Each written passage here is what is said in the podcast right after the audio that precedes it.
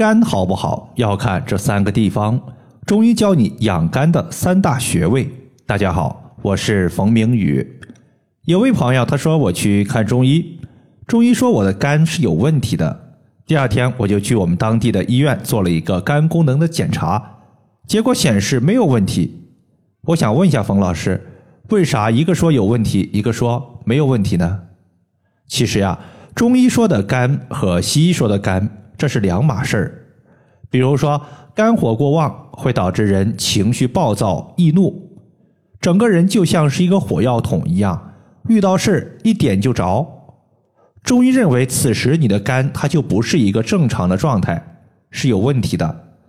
但如果这个时候你去检查自己的肝脏，你会发现肝脏的各项功能它确实是正常的，这就表明中医说的肝它指的是一个系统。而西医说的肝，它是把人给解剖开之后的一个器官。判断肝好不好，我们可以从以下的三个方面来看。而养护好我们的肝脏，也可以从三个穴位来调。首先，我们可以看一下眼睛。俗话说，肝主藏血，目受血而能视。虽然五脏六腑的精气都会上输到眼睛，但是。肝和我们的眼睛是能够直接连通的，所以肝主藏血的功能对于视觉视力的影响比较大。如果你眼睛老花、眼角又干又涩，甚至看东西非常模糊，你不要认为这只是单纯性的视力下降，也有可能是肝脏出现病症的前兆。比如说，有些朋友他的肝出现问题之后，会出现一个情况，就是眼睛前边啊，像是有一个黑色的影子一样。忽闪忽闪的，这个叫做飞蚊症。这种情况呢，我们一般也是从肝来调比较多。如果你想要养肝明目，在这里呢，我们可以试一个穴位，叫做后溪穴。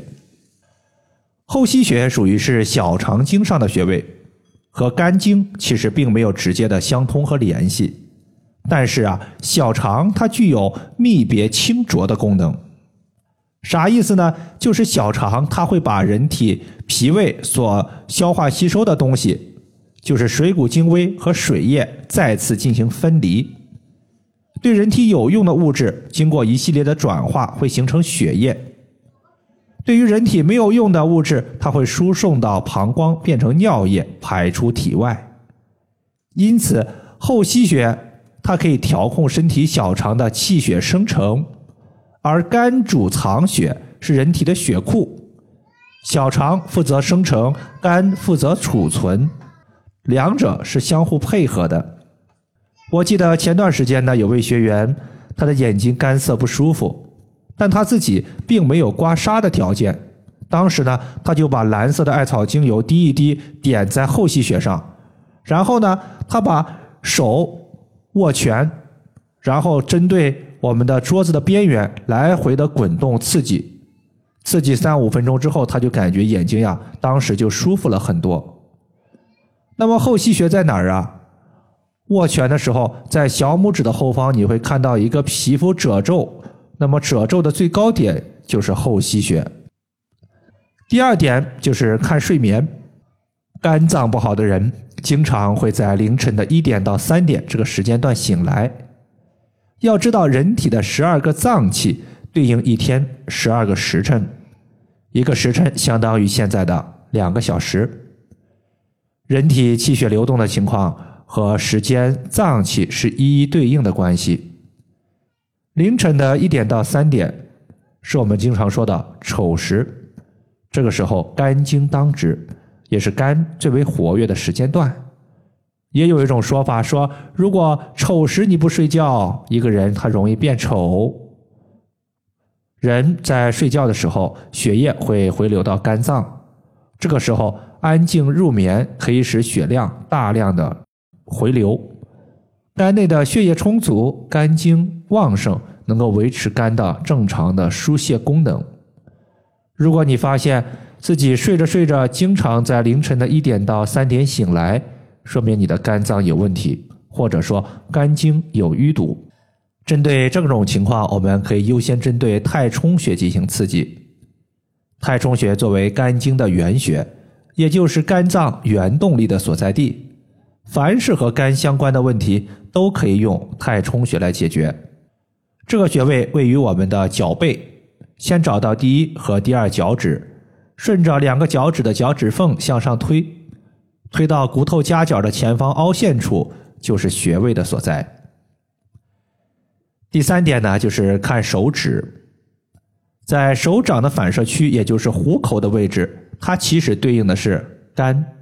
如果这个位置失去了红润，出现了一些发青，多半呀代表你可能存在有肝气不通，或者是肝火、肝气郁结的问题。因为青色它主的就是不通，比如说我们磕磕碰碰，身体磕碰了，局部不过血，就有可能会出现。皮肤发青的问题，而青色实际上是肝的颜色，所以身体上发青，我们首先要考虑是不是我们的肝脏出现了问题。这个时候，如果你从乳头下方进行按揉，你多半会找到一个按揉时疼痛非常明显的点，而这个点多半就是期门穴的所在。气门穴它就是在乳头的正下方。